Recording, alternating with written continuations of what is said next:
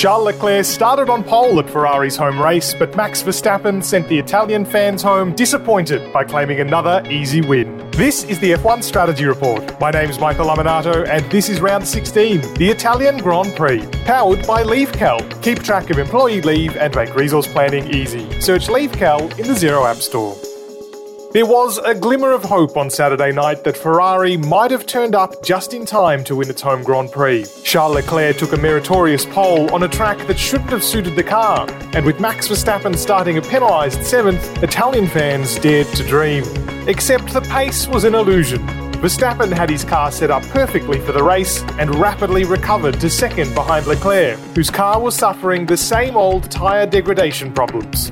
An early roll of the dice by Ferrari to essentially lock Leclerc into a two stop strategy in a one stop race showed up the car's fundamental lack of pace, and defeat seemed certain. That is, until a late race safety car reset the order. But rather than give Leclerc a shot, race control didn't have time to restart the Grand Prix, leaving the order locked in and home Italian fans disappointed. Was there anything Ferrari could have done to win this race? To unpack the Grand Prix, I'm joined by Lewis Larkam, F1 editor at Crash.net.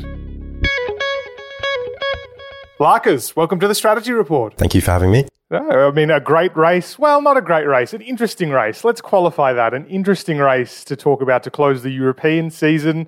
For a brief period of time, it seemed like the Ferrari fans, who were in maximum force really this weekend for the first time in many years, were going to go home happy. I guess they did go home happy if they didn't come back on Sunday. But on Sunday, less a good result for them overall. Yeah, it was it was set up that it looked as though they, they might get the result they, they hoped for um, after qualifying on Saturday with uh, Charles Leclerc on, on pole position. Obviously, the the way the race uh, panned out was a, a different story, and it's obviously a result that we, we're getting quite used to now, seeing uh, Max Verstappen coming out on on top uh, every weekend. That's five consecutive wins for him for him now. Um, so yeah, not not the result they uh, they came to see in the end, um, but I feel like that kind of felt a little bit inevitable. Mm, yes, I think that is fair. It's worth saying here as well. You know, Ferrari have had a couple of bad runs of races now, and we will go into this in a little bit more detail. But they did highlight this as a Grand Prix. They really wanted to strike back because they've been beaten around the last couple of races. Zandvoort was supposed to be a track they were going to do well at.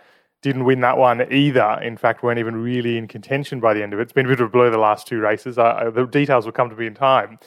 But it was an interesting race for them to target to strike back because on paper, weird though this is to say, considering what we've known about Red Bull in the last years, but this is now a Red Bull kind of circuit high speed, low downforce, low drag. Yeah, it's funny because this is a, a circuit that traditionally Red Bull have struggled at. Mm. Um, and top speed has not been one of their, their strengths previously, uh, particularly with the, the Renault engine. They, they used to really struggle around Monza.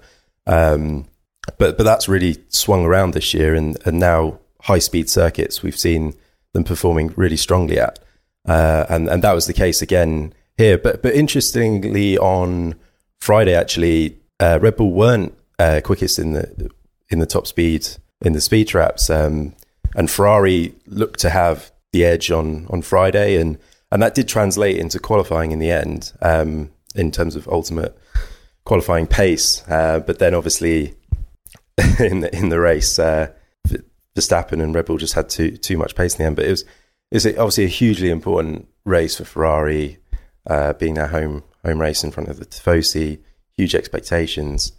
So so yeah, but as uh, it's just, yeah, I mean Red Bull just they just don't, don't seem unbeatable at the moment. I think Lewis Hamilton alludes to that after the race, said it would be very difficult for Mercedes to look at getting a win this year because the, the top speed, particularly of the Red Bull, is is so strong. Mm-hmm. Um, it, it, kind of it doesn't matter where Verstappen starts now, as we've seen in the in the last few races. Yeah, of those last five you mentioned in a row, three of them have been won. Off the top of my head, seventh was, of course, yesterday or on Sunday, I should say. Spa was thirteenth, uh, and Hungary would have been tenth. I mean, that's really says it all, don't you? And considering yeah. Hungary, for example, track traditionally not one for overtaking, uh, and even Spa, okay, is a bit more overtaking friendly, but that's a long way back to come to win a race. There is a certain air of unbeatableness about them. But there are harder tracks coming up. I know Christian Horner said after the race, well, the next one's Singapore, very different track again. But I don't know, I wouldn't want to bet on anything at this point. Worth noting here as well, this was a race track in which Max Verstappen had never stood on the podium, just to highlight and emphasise the fact that Red Bull's traditionally not a car that does go well around here. Now, part of the reason they didn't look good on Friday, as you raised, was because they knew they were carrying penalties into this race. Far from the only team. Both Red Bull drivers carried penalties. Theirs were among the smaller ones to be carried. It was five for Max and 10 for Sergio Perez, engine related problems. But for the second time in three races, the last one being Spa, we had a whole bunch of drivers taking penalties. I think it was actually worse this time around because more of them didn't go to the back of the grid like they did in Spa, which was relatively easy to figure out.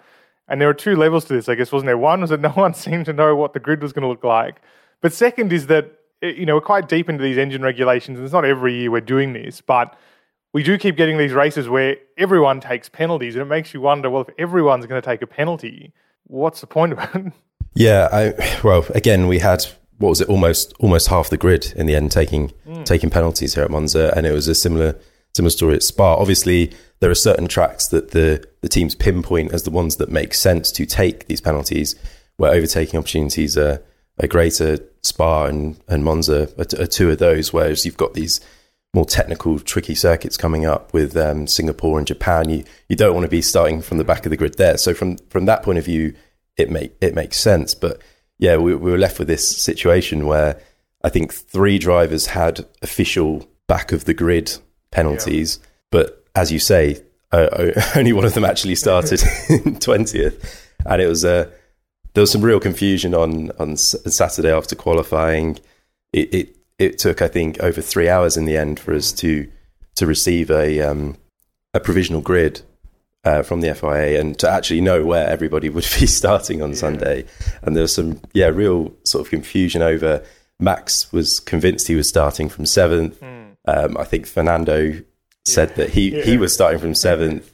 And we had um, Pierre Gasly even tweeting to, to ask where was he starting from because so that you know that just goes to show how like, even the drivers themselves mm. are, you know, aren't fully aware of these rules and how they work and you know, we we were all trying to work it out in the media center. Mm-hmm. Everybody was at a loss to to really figure out exactly how the grid would be formed. Um, so it, it is something that I think probably needs to be looked into going yeah. forwards. To I personally don't know what the the solution is, but it's it's just becoming a bit of a mess and a bit farcical for for the fans as well, where we've we've got qualifying and then it's taking three, four hours afterwards mm-hmm. until we actually know how the grid's going to line up. So yeah, I think probably needs looking into. But yeah. as I said, how, how we actually solve this, I'm, I'm not too sure.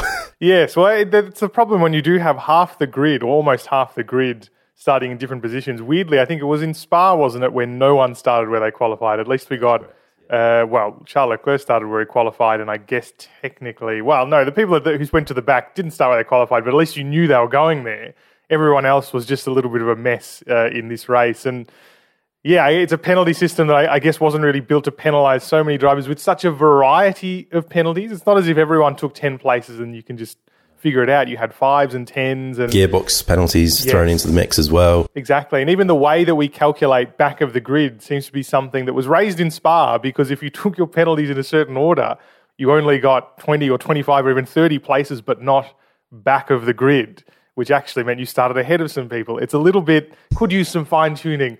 I think it's fair to say, but that's a, probably a story for a different day. There is a team principals meeting this week, in fact, I don't know if grid penalties are on the agenda, but well, someone should put it on there. At, at least we had Charles Leclerc starting on yes. on pole where, where he was meant to on merit.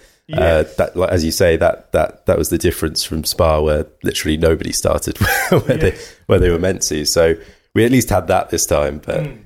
yeah, it, it's something that definitely needs in, looking into, doesn't it? Yeah. Now, Charles Leclerc qualifying and starting on pole position, the the rightful place for him, I guess, considering his qualifying result was that little bit of hope, I guess, for the Ferrari fans, wasn't it? That actually they were turning up here.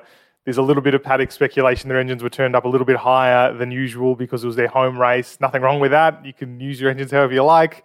Certainly, they've had enough failures anyway this year. I don't know if another one's really going to be a massive problem for them. And Carlos Sainz took an engine penalty this weekend as well. Anyway, it looked like, and to go back to what you were mentioning about Friday practice, that maybe they had just made everything click again. That's because it's been really since the Hungarian Grand Prix that they've looked a little bit off the boil. Prior to Hungary, though, they had generally or often the quickest car. Not at every track, but usually was the case.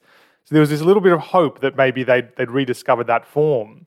But Red Bull, knowing that they had those penalties, was really more preparing for the race, weren't they? And that's what we were starting to see in Saturday, and tragically, what many Ferrari fans discovered on Sunday. Yeah, I, I think that that's the key. It, it, looked as though, I mean, in you know throughout Friday practice and, and in qualifying, Red Bull weren't that far behind um, Ferrari, but it did appear as though they were you know tuning the car for the race, and and that's really where they've been at their the strongest. The RB18 it has been particularly strong on the Sunday and and that reflects in you know the fact that Max has only only had four pole positions this year yeah. compared to Charles's eight, and yet he's won eleven of the sixteen races we've had so far this season. So it again, sort of as I mentioned earlier, there was a sense of inev- inevitability about about how the race was going to pan out, despite Verstappen starting from from seventh on the grid. Um, but but yeah, I I think Ferrari they, they gave the home fans that glimmer of hope that.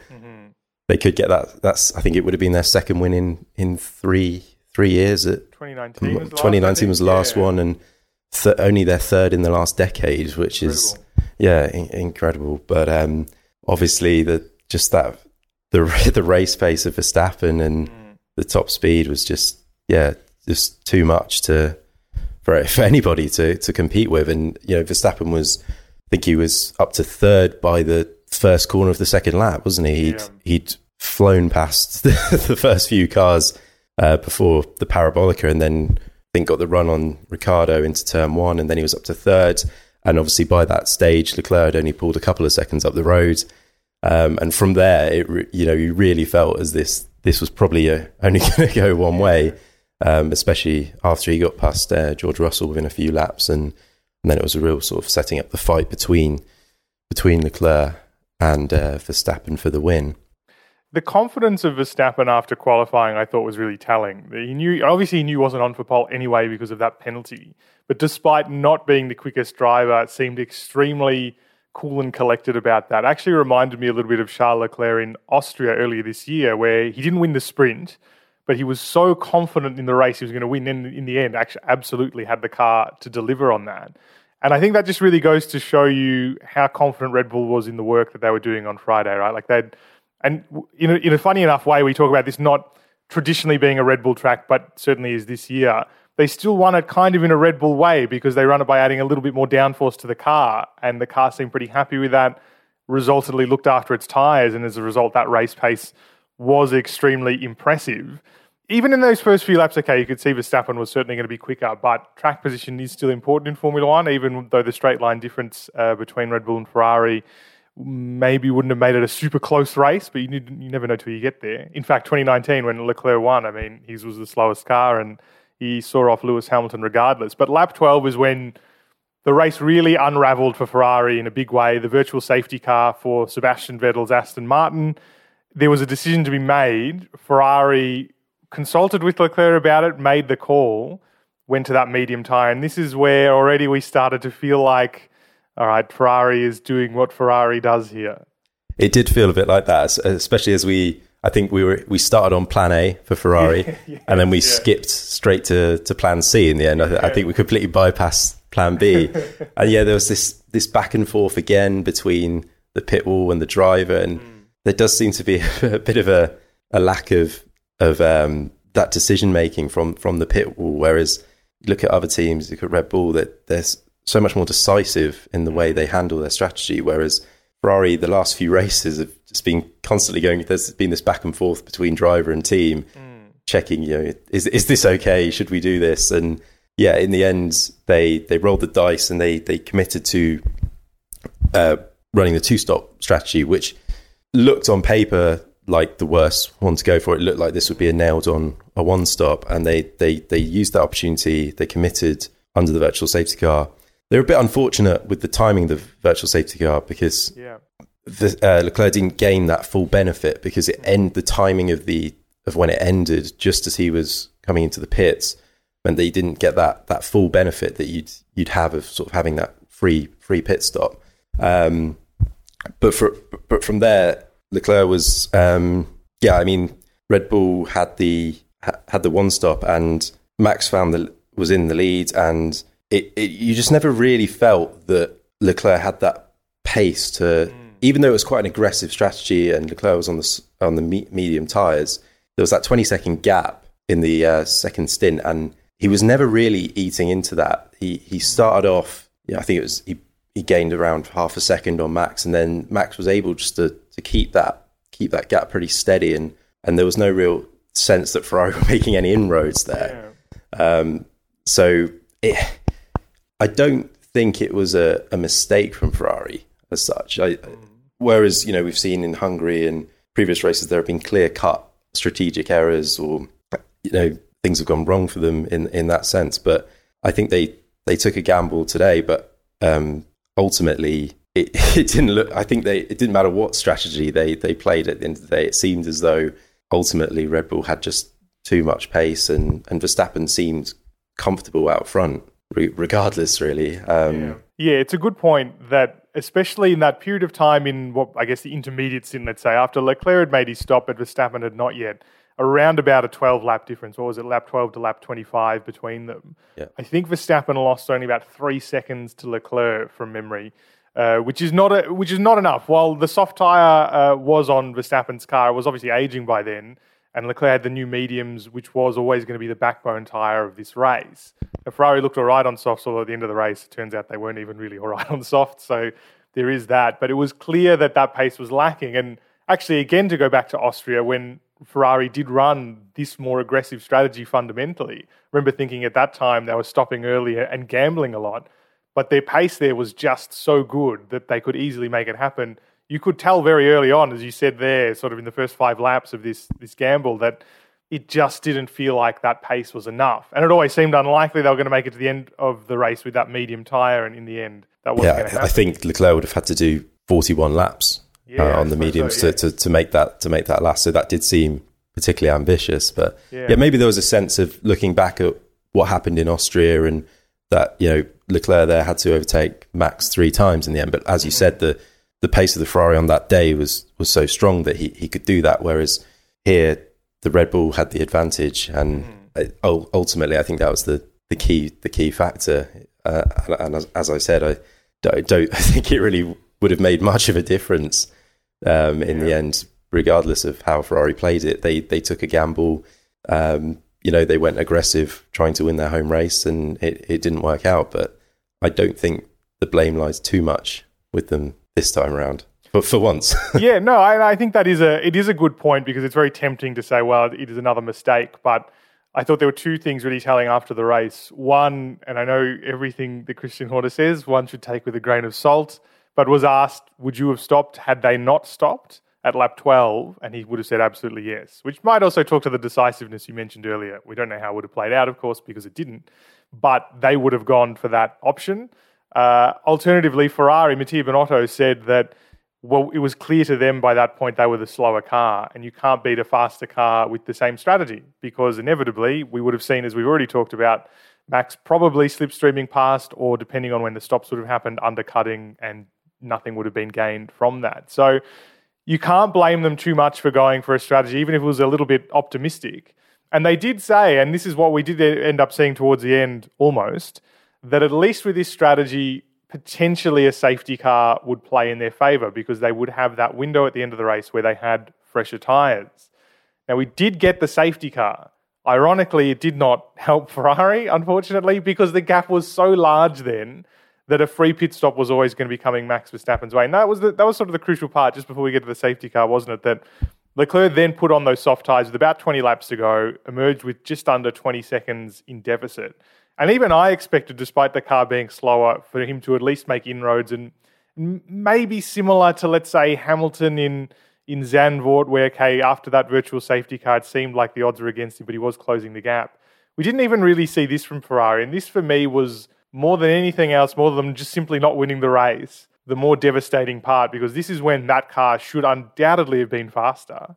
And actually, we saw laid pretty bare the pace of these two machines, and there was was no competition. Yeah, that that was the real surprise, wasn't it? I mean, seeing Leclerc come out on softs, there was, a, you know, you really felt like we could have been in for a, mm. an you know exciting end to the race, and he, as you say, he should have really been able to to close that gap with the tire difference, but but Verstappen was able to to to keep the gap and and maintain it, and and then it became clear that yeah, this this was only going one way, and as you say, that would have been the real disappointment from Ferrari to take away from this race is just the the realization of of how fast the, the Red Bull is at the moment. Um, so yeah, that that was that was the the biggest sort of probably disappointment they'll take away from this. I think, and that is and to to wrap up sort of that advantage we talk a lot about aero efficiency, particularly now with regard to that Red Bull car, because it is quick in a straight line, but is still capable of adding some extra downforce to protect the tyres, as was the case here.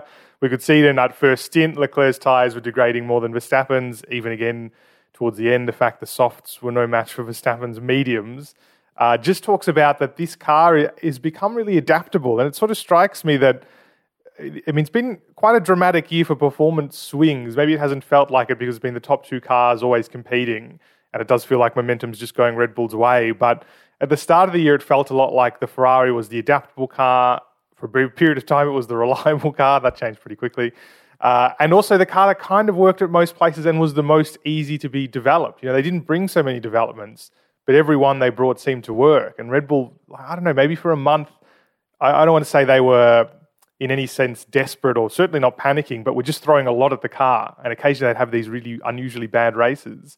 Looking at this season now, I mean, this is no blip, is it? We've got five races where there's been only one answer to every question posed in the race. And it does just feel like the, the, the scenario we were thinking for the next couple of years with these rules at the beginning of the year is just not the scenario we're facing anymore. Yeah, it does really feel like Red Bull have, have taken that step forward and, and have got the edge in in this fight now. Um, as you say, at the start of the season, it looked as though Ferrari had the quickest car, um, but Red Bull have have turned that around, and and that's no, you know, that that's why we're seeing the results we are now. Um, they seem to just have got that car in a great window, and particularly for Verstappen, he, he's just able to to find the right setup, dial it in, and is ridiculously fast. And and yeah, I, um, one of the key things I think was at the start of the season, Red Bull's car was over overweight, wasn't it? And yeah. and and Max has talked about this in the last few races, and uh, that's something they've been really focusing on shedding the weight from the car, um, and they've been able to dial out that understeer and get the car into that sort of perfect window for for, for Max's liking, and and the results have have, have come, um, and now it it just looks as though they seem to be getting quicker and quicker. Yeah. Every every every every race, and uh, Ferrari do seem to be falling behind a, a, bit, but but interestingly, not over one lap because mm. as we've touched on, you know, Leclerc has is still getting pole positions and has more than than uh, Verstappen, but really it's all about the setup and fine tuning for the race. That's where mm-hmm. the Red Bull has has been at its strongest, but you you do sort of look at these regulations now and and look, sort of going forwards and and thinking that Red Bull have really got a handle on this, and you wonder how the next couple of years might yeah. might shape out because it's it's almost looking like they've sort of you know potentially going to be on a bit of a dominant run and Mercedes have a lot to find um, going into next season to, to you know hopefully from a, a, neutral point of view, make it a three way fight next year, um, and and give Red Bull and, and Ferrari some some competition. But as it stands, it's just so hard to look beyond that that package of, of Red Bull and, and Max Verstappen. It's it's yeah, it's incredible at the moment. Yeah, and I mean, we're not going to talk too much about Mercedes this week, obviously, because they had quite a quiet race. Well, Hamilton recovered quite a lot, but really that pace was again in its own category of between the front runners and the midfielders, and that just tells it's you consistently yeah. th- third fastest, yeah. isn't it? Really, yeah. But clear of the midfield pack, but not quite on the level of the Ferrari and the Red Bull. Though we have seen those odd couple of races where yeah. you know Silverstone, Zandvoort, where the Mercedes ha- has looked competitive enough to potentially win.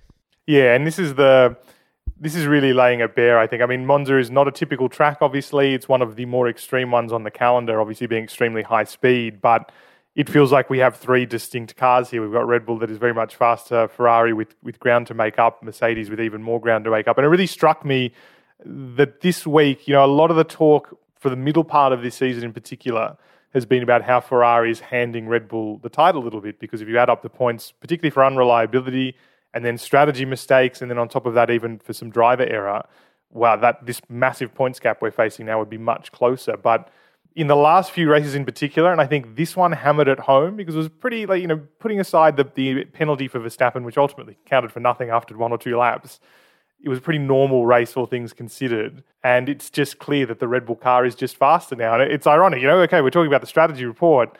Some of these races increasingly are no longer really about strategy. We can talk about Ferrari's mistakes, we can talk about, you know, great blinders played by Red Bull, but the car is just faster now. We're just at a phase now where the Red Bull is the fastest car and it's going to take a lot to undo it. Singapore will be interesting because that is an extreme track in completely the other direction, but that remains to be seen. I think you'd still be brave to bet against Red Bull. I want to talk about this end of the race now because this has been one of the talking points of the race. Probably says much uh, about the action beforehand, but anyway, the safety car that emerged lap 48 for uh, Daniel Ricciardo's stopped car on lap 47. He stopped uh, around about the second Lesmo, somewhere around that point of the track.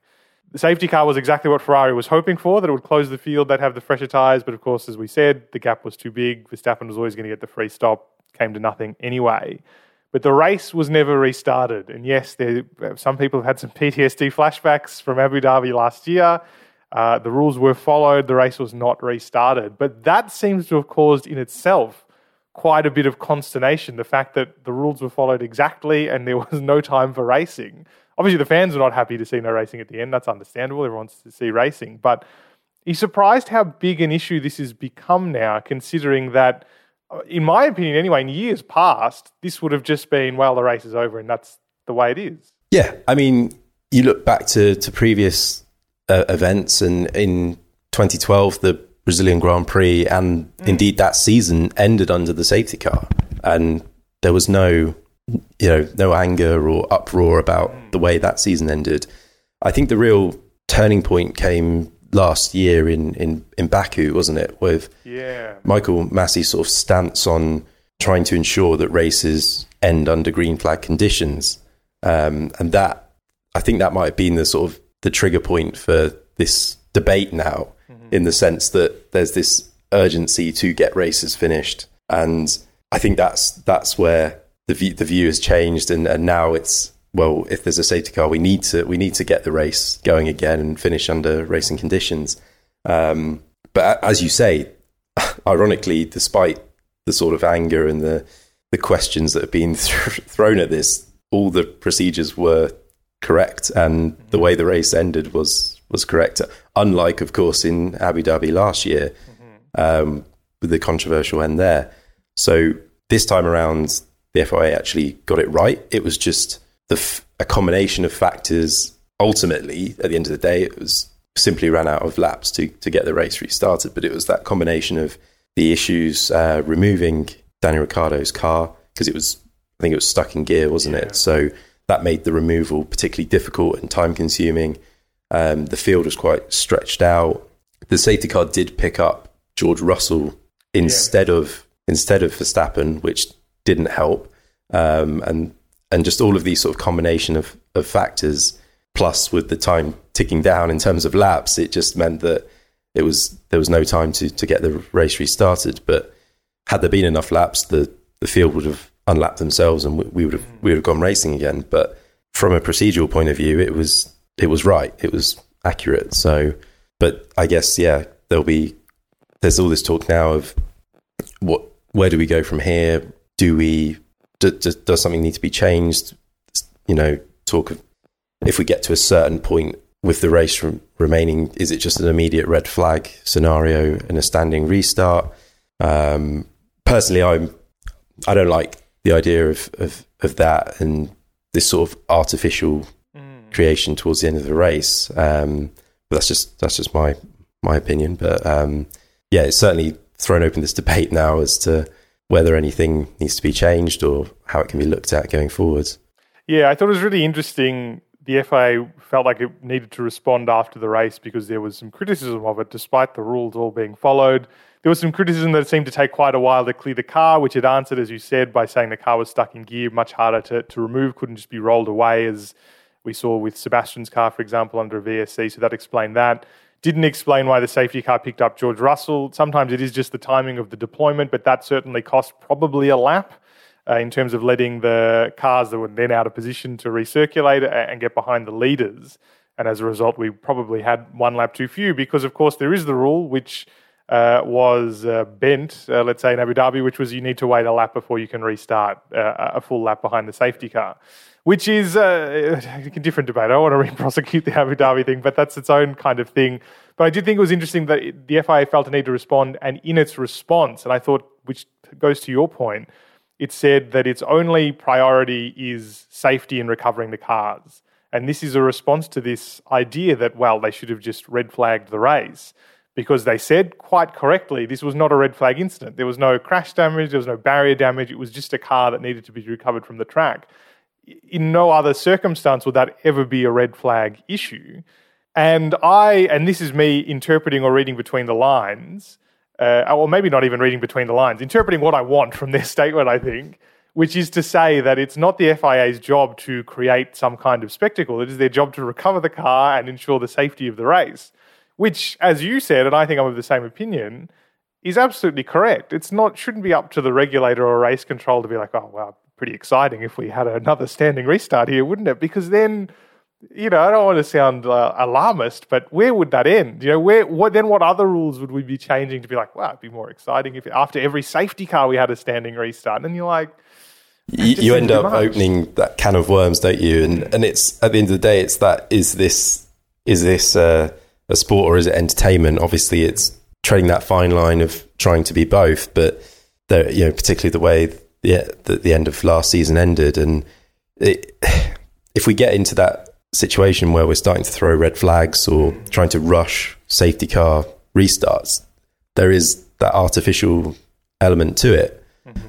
and I, I don't think we should be we should be going down that that road. It, it's that that's taking away from from, from what it what it is, it, mm. what the sport is in its in its essence, and yeah, it's that it's that.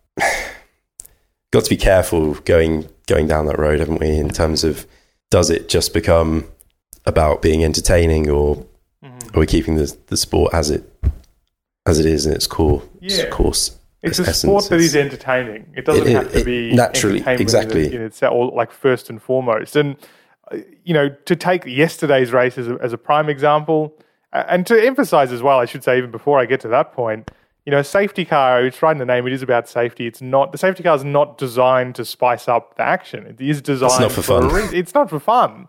The fact that we do get uh, a fun if it's restarted is like a bonus, but it's not the point of it. It's the reason we also have a VSC is that we can actually do something that's in between without absolutely essentially restarting the race. But to go to, to last year's ending, had there been no safety car, Max would have just won by 16 seconds, which is also not exciting. So it's sort of like we shouldn't feel a need to generate excitement when the alternative had there been had, had Ricciardo's car not stopped, we would have had no excitement anyway in the conclusion because Max would have just you know romped a 15 second victory or whatever it would have been, and it's and that's also fine. You know, not every race needs to come down to the last corner of the last lap. Quite. I mean, you look at you look you compare it to other sports, and you look at football. You get you get boring nil nil. Yeah. Where there's no action, but we don't start saying, "Oh, well, we need to dramatically change mm.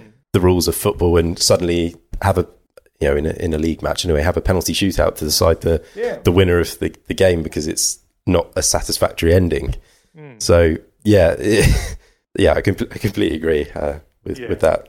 It will be interesting to see. There is a meeting this week uh, of the team principals, the FIA. There are a lot of things on the agenda. It's not for this, but uh, Christian Horner said things like this will be discussed Andreas Seidl said as well that actually after Abu Dhabi there had been a, a voting process to decide if the rules needed to be changed and the idea of red flagging races was raised and, and it was essentially voted against. It was not part, obviously, the rules are unchanged from last year, so obviously nothing was changed. And I think that just goes to the point, while sometimes the teams do agree to some weird stuff, that even that, I think a lot of them still seem like they're it's not so comfortable. And, really, again, to go back to Christian Horner, who yes, can't always agree with him, but I think he does raise a good point, which is just that had the safety car period been a little bit more efficient, we probably would have had a race anyway, or, or a lap, uh, one or two laps at the end, and then there wouldn't be so many complaints. So I think an imperfect execution, but not really a, a problem of regulations at this point. But I do always get worried that sometimes everyone feels like a need to to change the rules here, don't they? So we'll just wait and see. That was how Verstappen won the Italian Grand Prix. George Russell finished a quiet third, as we mentioned. Massive race for Carlos Sainz. Made all 14 overtakes in the first stint. I just want to mention him briefly before we wrap this up because normally we assume that strategy was part of that. He recovered to fourth before any pit stops, which just shows that, okay, the Ferrari is not the fastest car, but there is still a massive gap between those top two and everybody else. Yeah, exactly that. It just goes to show how, as you say, that, that, that, that performance gap between those sort of top two if you include Mercedes in that, and then the rest. Mm. Um, Sainz was just absolutely flying in that in that first stint and was just carving his way through the field of ease. Um, as you say, it, it, does show that the Ferrari, you know, it is a very fast racing car at the end of the day. Um, but yeah, it was really impressive to see how easily Sainz was able to make his way through, and really, really impressive drive from him to mm-hmm. to recover in the in the end because um, yeah, that gave gave Ferrari a little a little bit of a after the disappointment of losing the race. At least you know a, a good strong points haul for them, um, given where he where he started. To touch on Lando Norris briefly as well, who overcut Pierre Gasly in the end because Gasly got stuck behind Ricciardo and the DRS train. Several midfielders were worried about. Uh, that's how he managed to, to finish ahead of Gasly, score some decent points for McLaren. And the final note I do want to make is Nick de Vries, who had a great debut race, points on debut for Williams. Was the standard one stop strategy soft to medium, but just a great defensive drive. Yes, this DRS train was still a problem, or slipstream train, whatever we want to describe it as. Uh, but he used that perfectly, considering he was not overwhelmed for his first race, and did really solidly, considering this is almost a bit of an audition for next year for him. Yeah, I mean, if as you say, if this was an audition for next year, I think he's passed it with flying colours. Um, he, you know, he was on a coffee break in in yeah. the in the in the paddock club. I, I think he said when uh, he got the call from Mercedes about what was it an hour and a half before mm. uh, FP3 that he'd be he'd be driving, and yeah, really impressive performance from him all weekend to jump into the car. Obviously, he he does know that car. He's driven FP1 in uh, Barcelona in the Williams, um, but of course on Friday he was driving the Aston Martin, so a completely different car, and he's swapped into the Williams at short notice. Um, great performance in qualifying, outperforming Nicholas Latifi, and then a really strong drive in the race. Really impressive, as you say, defensive uh, driving as well to to keep. Uh, I think it was Zhou Guanyu behind. Mm. Um, so yeah, no, a, a, dream a dream debut for him, wasn't it? In the end, yeah. and uh, it's a little bit embarrassing for Nicholas Latifi, his wow. teammate, to have uh, to have been beaten so convincingly by a driver making his debut that weekend. So just and it also shows, I think, that the Williams isn't that bad a car. Not on a track like and this. not on a track like this. We we saw Alex um, Albon, obviously was ruled out with appendicitis, but he was looking very fast on Friday, and the Williams was right up there consistently in the in the top ten. So yeah, this was a particularly strong track for Williams. Um, but nonetheless, that doesn't take anything away from the performance of De Vries to to yeah. to convert that um, top 10 start into into points. Yeah, did really well. Interesting to see if he gets a seat for next year. That's the end of the triple header. We're moving on to the flyaway races now.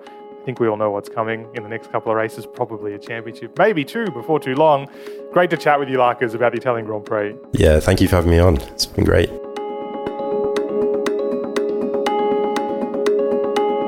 For the fifth race in a row, the SF75 was shown up as being too slow to compete with the RB18. Having spent so much of the year with the quicker car, this, more than any strategy mistakes or even losing in front of the Ferrari chairman and Italian president, will concern Mattia Binotto and his team most ahead of the rest of the year and next season.